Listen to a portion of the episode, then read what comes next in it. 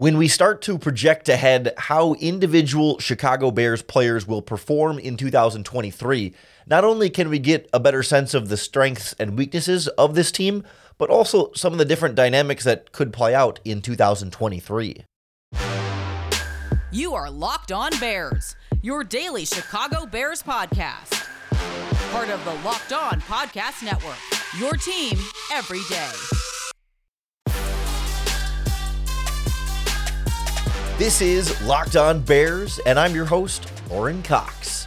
I'm here to bring you your daily, in depth Chicago Bears news and analysis. You can follow me on Twitter at Cox Sports One. You can follow the podcast on Twitter at Locked On Bears. You can like Locked On Bears on Facebook. Join the Locked On Bears Facebook group for even more Bears talk. And make sure you hit that subscribe button on the Locked On Bears YouTube channel to keep up with all of our video podcasts as well. Thanks for making Locked On Bears your first listen today. Today's episode is brought to you by FanDuel Sportsbook, official sportsbook of the NFL. Make every moment more. Visit fanduel.com slash locked on to get started today. On the show today, we look at some projections for the Chicago Bears in 2023, specifically individual player projections, some stat calculations on where Justin Fields will perform this season, Khalil Herbert, every individual contributor on this Bears offense and defense via our friends at ESPN Fantasy. And I kind of want to use those not as, you know, the end all be all prediction of what's going to happen this season, but more so a benchmark that we can look at from an over under perspective. Do we think the players will do better or worse than that? And some of the different dynamics that might come into play with projecting how players do this year compared to what we've seen from previous years and how to project how much better things will be when there are so many unknowns. The source here is from Mike Clay of ESPN. He's one of their fantasy football writers and analysts. He kind of like launched Pro Football Focus's fantasy uh, wing back in the day before he made the jump over to ESPN. And every year for ESPN, Mike Clay does calculated projections of how every player or every at least every contributing player will do for their team for fantasy purposes. Now, fortunately for us, that includes quarterbacks, running backs, wide receivers, tight ends, but then also individual defensive players for that style of fantasy football.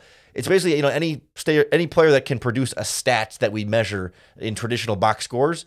Mike Clay projects those for ESPN for fantasy purposes. And just last week, he put out his updated projections for the 2023 season. And it's a great look at what we could expect, or maybe even an outsider's perspective on what is expected of this Bears team this season. I want to start with Justin Fields' projections for this season by Mike Clay of ESPN. Obviously, a big step forward from last year in terms of the passing game. That's sort of universally expected that he's going to be better. It's just a question of how much better. And Mike Clay currently has Justin Fields projected at just under 3,200 passing yards, 3,193, with 22 interceptions or 22 touchdowns and 12 interceptions. So again, 3,200, 22, and 12 is roughly the ratio there for Fields. It's worth noting that in this projection, he has Fields playing 15 games. That's pretty much the standard for most players in these projections that they just calculate in that most players are going to at least miss one or two games on average due to injury in the modern NFL. And so there's two games of PJ Walker passing projected in there as well. But with the 3,200 yards passing, the 22 passing touchdowns and 12 interceptions, you also have an, another 912 rushing yards and six rushing touchdowns for Fields. I believe based on Clay's projections, that made him like a top six or so fantasy football quarterback when you combined rushing and passing yards and touchdowns. But in terms of the Bears' offense as a whole, I believe that total for passing would be 31st in the NFL in passing yards, just ahead of the Colts, who he has with fewer passing yards, and just behind uh, the Atlanta Falcons, who he has with just slightly more passing yards. So still expecting a close to the bottom of the NFL projection in total passing yards, I should say specifically, for this Bears offense. And yet, if Justin Fields threw for that exact projection, right, the 3,193 yards, that would be tied for the seventh best individual passing season in terms of passing yards in Chicago Bears history. It's tied down to the very yard for Rex Grossman in 2006, his season that year. He also threw for exactly 3,193 yards, which, which was and still is seventh highest in any single season in Chicago Bears history. So, like, yes, we all want and hope for Justin Fields to be better than second to last in terms of quarterback passing yards, I believe, among starters in these projections. But at the same time, it's a thousand more yards than he passed for last season in the same number of games. 15 games is what he's projected for this year, 15 games is what he projected last year. So it's very clearly a step forward in terms of the passing game, but it's not the Jalen Hurts going to win MVP level step forward, but it is a very key step forward in this passing game. And to me feels like maybe I mean, it feels to me like fairly middle of the pack in terms of projections, right? Like I think you could probably maybe slightly on the lower end, but I think the more pessimistic people will say he struggles to hit 3,000 yards because he's just not good as a passer, is kind of the narrative there. And that the high end pro, pro, pro, projection would be like closer to 4,000 yards. So maybe it's a little bit on the lower end at 32, but I, you know, I think pretty reasonably like 33, 34, 3,500 yards seems to be about about right, about middle. You know, the, the Goldilocks here, like this one's too hot, this one's too cold, this one's just right. Like this, this one might be a little bit too cold for me. I would project a little bit more in terms of the passing yards here, but you know, it kind of depends on the offense as a whole, right? This would still be with Justin Fields leading the way with 912 rushing yards, still the second leading rushing offense under Mike Clay's projections for this season. It's still going to be a team that runs the ball more heavily than they pass the ball. This, this this with more total rushing attempts than passing attempts over the course of the season and being very good at running the ball. And so it's again a reminder too that the box score of how many of Justin Fields' completion percentage, passing yards, touchdowns, and interceptions might not be the best measurement of how successful his season is, right? The, these these box score stats capture something. They capture many important things but it's not always a purely great reflection reflection of him based on what he's being asked to do and how we sort of track those things for the quarterback position compared to other quarterbacks that might be in a more traditional pass happy situation in a more you know stable passing offense in that way. I think these projections from Mike Clay show improvement that we want to see, but I think more important will be what we see with our eyes, right? And what we see that's not measured as much in the box score as far as his development as a quarterback, how well he's seeing the field, how quickly he's making decisions, how smart he is being with the ball. And that's going to be more important than exactly what the passing yards and passing touchdowns number is. I think it gets interesting when you try and sparse out like these these projections always add up, right? So if Justin Fields is throwing for 3200 passing yards, then that's exactly 3200 or 3193 that has to then be split to the T between all of the receivers, running back to tight ends that are catching the ball, plus you know some different interesting numbers in the running game there as well. So we'll look at some of the other offensive playmakers and their projections for 2023 before we turn our attention to this Bears defense next on Locked On Bears. The Locked On Bears podcast is brought to you by our friends at FanDuel, America's number one sports book. Certainly, baseball season is in full swing, and there's no better way to get in on that action than with FanDuel. But you can also look ahead to football season and bet on what's going to happen this upcoming year. Right now, new customers to FanDuel will get a no sweat first bet up to $1,000. That's up to $1,000 right back to you in bonus bets if your first bet doesn't win. You just have to go to fanduel.com slash locked on to join today. So whether you want to bet Justin Fields' production this season, his MVP odds, whether the Bears win or lose week one, there's odds for Bears Packers already, and where the Bears finish in the NFC North, plus, of course, baseball season in the thick of things. So many different ways to play at FanDuel, and you really got nothing to lose with your first bet thanks to their no sweat first bet. It's up to $1,000 back to you when you join FanDuel today. Just go to fanduel.com slash locked on to sign up. FanDuel, official partner of Major League Baseball and the NFL.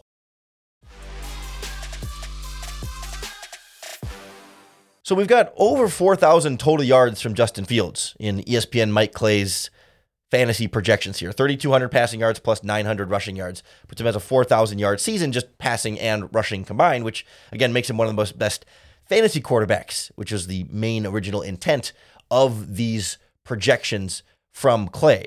But when you start to split out those 3,200 passing yards among the receivers, it gets interesting to kind of find the, the different dynamics there. And also the way that this backfield is really split running back by committee, I think speaks to the tight competition we're going to see between Herbert and D'Onta Foreman and even Roschon Johnson in there, and how we may not see one total, you know, complete lead dog in this Bears backfield. That for, if we start in the running game, for example, he's got Khalil Herbert leading the way with 670 yards and five touchdowns, but D'Onta Foreman right behind him at 543 yards and four touchdowns. So what is that? About 100 and just under 130 yards separating the two of them. Certainly a, a, very similar number of carries, about 15 more carries for Herbert over the course of the season. But really, sort of projecting here, both guys are going to get fairly even run with Herbert as the favorite right now. Herbert is the number one back at the moment, and so he would be the guy to lead the way. But right, it's it's not. I mean, assuming those guys are healthy enough, which these projections are for 14 games each, meaning you know you miss three ish games over the course of the season due to injuries. As long as both guys are healthy, neither one is likely to just take over and be the sole lead dominant running back in, in this in this competition here, right? Like you're not going to see one guy get all the yards to be 1200 yards and the other guy be really, you know, at the bottom of the barrel. You think back to last season with Montgomery and Herbert. Last year, David Montgomery had 801 yards, Khalil Herbert had 731. And certainly Montgomery had quite a few more carries than Herbert in that. But regardless, like the production was was pretty close between your number one and number two running back, with both guys dealing with little bits of injuries here and there. So this is clearly a step back from that in terms of the rushing game, in terms of the production from the, your top two running backs, both of them seeing a drop compared to what they had last season and what the Bears had last season. And I would think that the Bears might be able to rush for more yards than what he's got here for them. That it is uh, a little bit of a lower number for all those running backs and a lower number for Justin Fields. That across the board, the Bears won't run the ball as productively. And yes, they did lead the NFL in rushing last season, and it's hard to predict and maintain. It's hard to maintain number one rushing in the NFL each season. Again, I said he's got the Bears as the second leading rushing team in his projections, and it's pretty hard for teams to do that back to back years. And so you're not going to necessarily project that they're going to do this. It's sort of like odds and probability, like how, what is the likelihood that they reach these kind of numbers. I do think still you should see Herbert with more yards, Foreman with your yard, more yards, and possibly Fields with more yards rushing in there as well. Receiving is interesting too because Fields obviously taking a step forward in terms of passing yards to get to 3,200 yards there. But when you start to split that among you know your big three receivers, DJ Moore, Darnell Mooney, Chase Claypool, plus maybe you know Equanimeous St. Brown and some other receivers farther down there, and then your tight ends as well, Cole Kmet and Robert Tonyan, 3,200 yards goes fast among those players. And I guess first of all, where I'll disagree right away with Clay's projections is he's got Robert Tonyan with just 12 catches for 98 yards and one touchdown in 15 games. I, I think that's a calculation thing where number two tight ends just, if you look at the number two tight end in the offense last year, they didn't do much, but Tonyan's going to come in and I think produce quite a bit more than 12 catches for basically 100 yards. Kmet at 54 catches for 578 yards. That's about where he's been in his career, you know, hovering around that 600 yard, 60 catch mark. I I'm, don't have any great uh, objections to that, but I think a lot more yards to Robert Tonyan there. I say, you know, at least a two, 300 yards at least, and, and more touchdowns being a potential red zone weapon for them there. At receiver, though, DJ Moore, just short of a 1,000 yards at 925 yards and seven touchdowns. Feels like a guy that should be a 1,000 yard receiver, but again, that would be a full third of Justin Fields' passing yards. So you sort of have to start there. Of like, okay, how many yards is Fields going to have? That's all the pie you have to split up between these receivers. So I could see that being if Field is at 3,200 yards, then Moore at 925 is still a pretty is a really darn good season for him, even though it's not the quote unquote thousand yard wide receiver that we might want from from the the trade and then the guy coming in to be the number one. Mooney at about 700 yards, 696 yards on 55 catches as a number two receiver. Like again, it feels like Mooney is better than that, but if you're only splitting 30, 20 yards so many ways and you're leading guys at 925, I mean, you put you put Mooney at 700, and that right now, but those two wide receivers represent 50% of the passing yards from Justin Fields in this projection. That's not including the tight ends, the running backs, or the other wide receivers, including Chase Claypool, who's at just under 600 yards at 593 on 45 catches. So, like, all three of your top receivers over 500 yards, over four touchdowns, and it's just a matter of like 600, 700, 925. It's kind of building your way up from Claypool to Mooney to Moore. It doesn't feel like numbers that reflect the quality of what that wide receiving corps feels like it could be with more Mooney and Claypool compared to what Fields was working with last year. But again, I don't know that the box score numbers of these receivers and their projections, and certainly you know the fantasy stats of, of these receivers and their projection is going to be the best way to measure how good of a season that they have. Because you feel like if Claypool only has 500, 600 yards, you're like, ah, that seems like a little bit of a disappointment. But he's also the number three wide receiver in an offense that's not going to be one of the most prolific passing offenses in the NFL. So maybe, well, the, the number might be disappointing on the surface. Like, what's more important is does just does Chase Claypool look good? You know, does he look like he belongs? Does he look like the guy we thought he looked like you know, early in his Steelers career? Does he look like a guy who should get a second contract, a guy you're willing to pay? Like it's it's going to be more about the eye test for him. Same same with Mooney, who's entering the final year of his deal. Right? Does he look like a number two wide receiver who could be a number one wide receiver eh, down the line? Like does he does he look like a dynamic playmaker? Is he producing consistently, making the plays when they need him to, as opposed to like volume, right? These are volume stats over the course of a year. To me, it's less important what they hit in terms of volume and more about like efficiency and, and the big moments, the big times, right? It's third down. And it's, it's Claypool able to, to make the play on third down when they need him to? Is Mooney able to make that play? Is DJ Moore that reliable go to option over the course of a season for Fields? Is Kmet growing in his role and, and trying to be more of a difference maker at the tight end spot? And same with the running backs out of the backfield. The volume, less important than sort of the eye test, but just the, the moments, the spots that matter more individually throughout the course of the season. Are they contributing to winning games? Is the wide receiver position holding Fields back? Or I guess are the pass catchers holding Fields back? You know, if those are if those things are satisfied and you're winning games, then it doesn't matter too much to me what exactly those raw box score numbers end up looking like for those guys because it's not this we're not using the same measuring stick for this Bears offense as we might for a lot of other Bears offenses, be, or a lot of other NFL offenses, because of the dynamic playmaking that Justin Fields offers with his legs that changes the equation for how this offense will score points and win games. It's a different, it's a different measuring stick than you know a team like you know the Bengals with Joe Burrow or even you know Patrick Mahomes at times. He doesn't just doesn't rush for as much as Fields. It doesn't change as much of the dynamic of the offense. It's more like what we see with Lamar Jackson and, and a little bit so with Jalen Hurt to a lesser extent. I think it's a little bit more straightforward with this Bears defense that while this Bears defense has some real question marks on it, you're not necessarily, you know, you don't have the, the field sort of explanation for why box score stats won't matter as much there. They certainly won't fully capture what this defense is able to do, but I think we can learn some interesting things about particularly this Bears pass rush and this Bears secondary by looking at what these stats project from ESPN's Mike Clay next on Locked On Bears.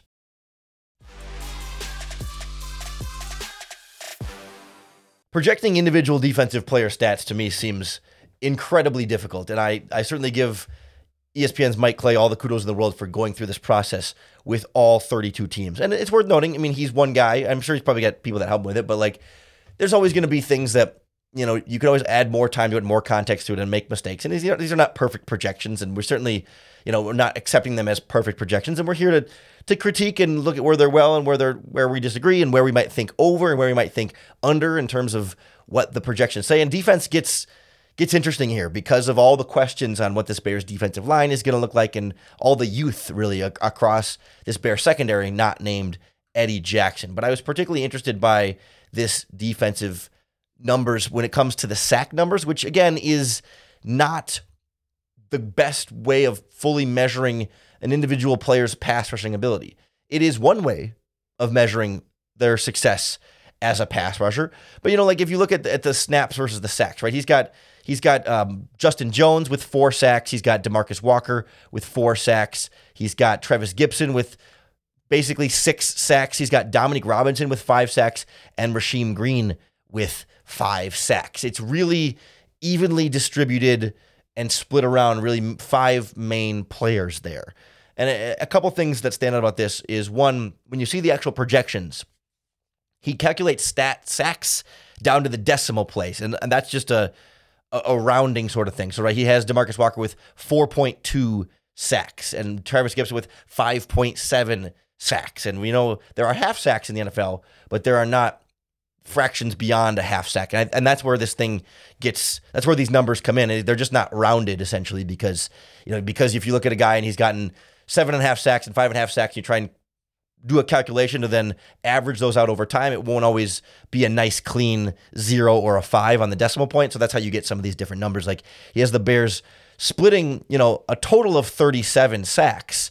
But it, and those decimal points add up, right? He, he he calculates how many sacks the defense will have, and then splits that among the players based in part by what the players are able to produce there. So that's why there's some decimal places in there that might give you a question mark. But the other thing too is like when you think about sacks as the measurement of pass rush, you know, he's got Justin Jones playing 704 snaps this season. Not all pass rushing snaps, but snaps, and getting four sacks on those 704 snaps.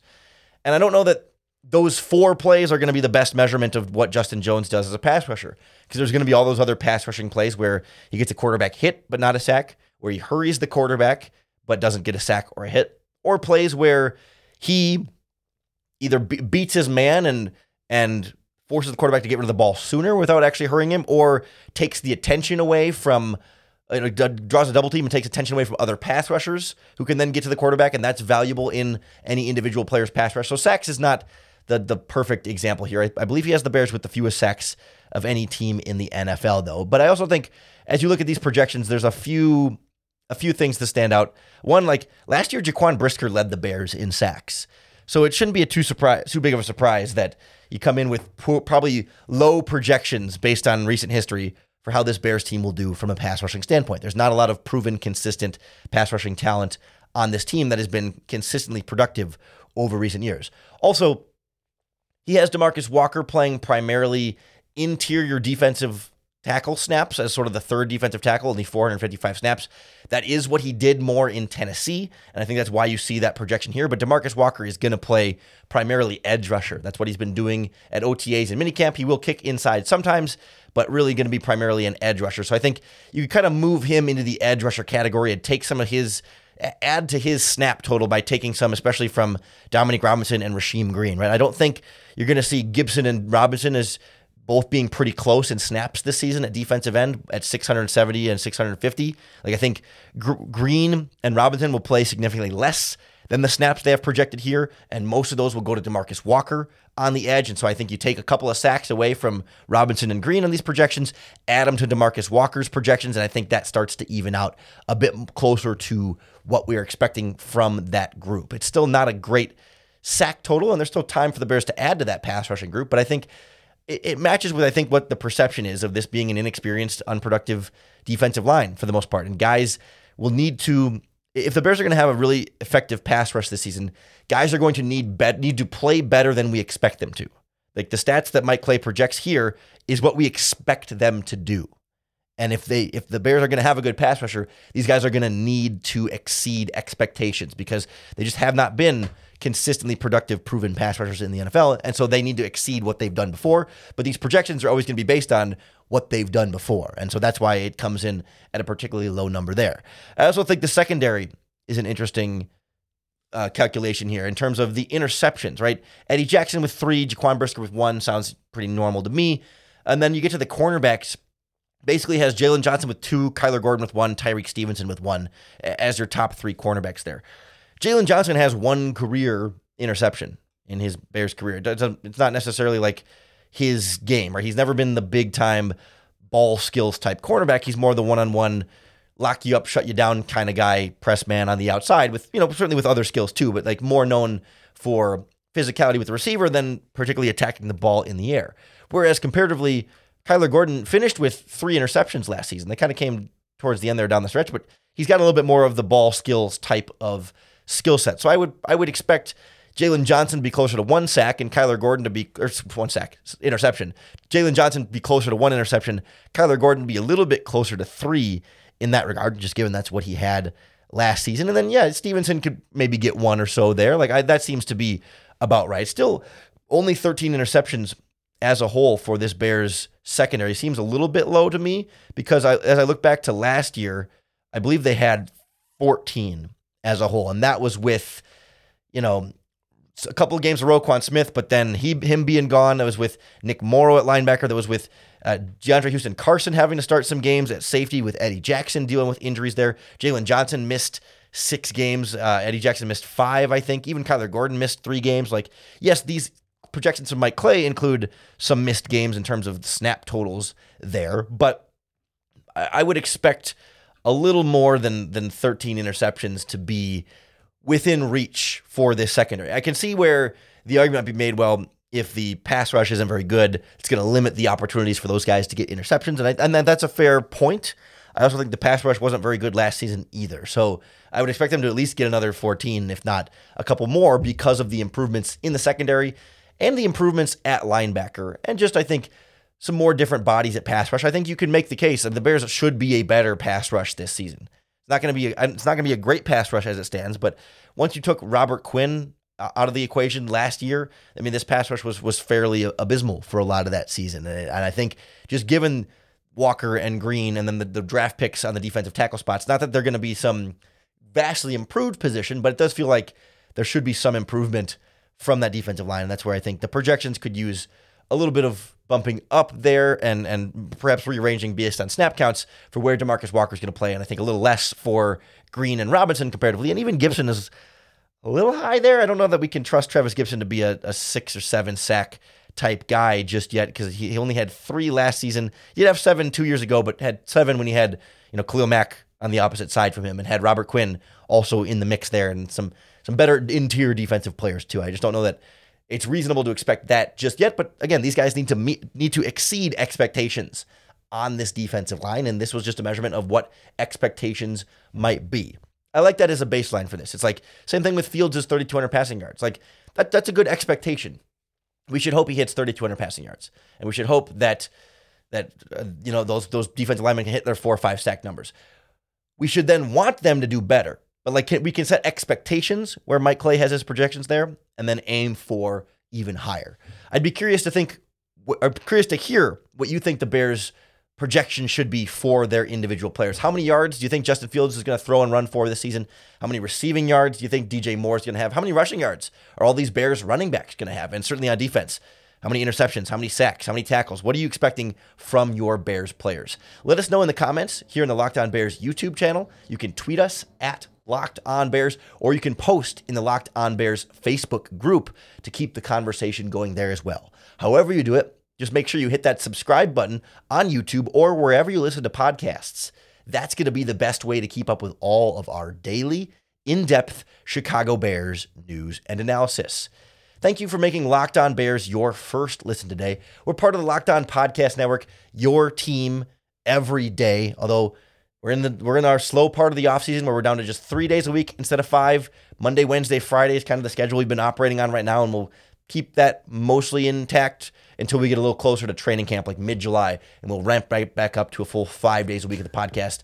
We'll get you all ready for training camp with training camp previews coming up right around the corner. Get working on some extra special things in and around training camp this year as well. That can't give too many details away yet, but we're working on some some things, trying to get some some different different nuggets for you here on the podcast. So make sure you keep tuning in for all of that, and of course, you have to tune in for your next opportunity to bear down.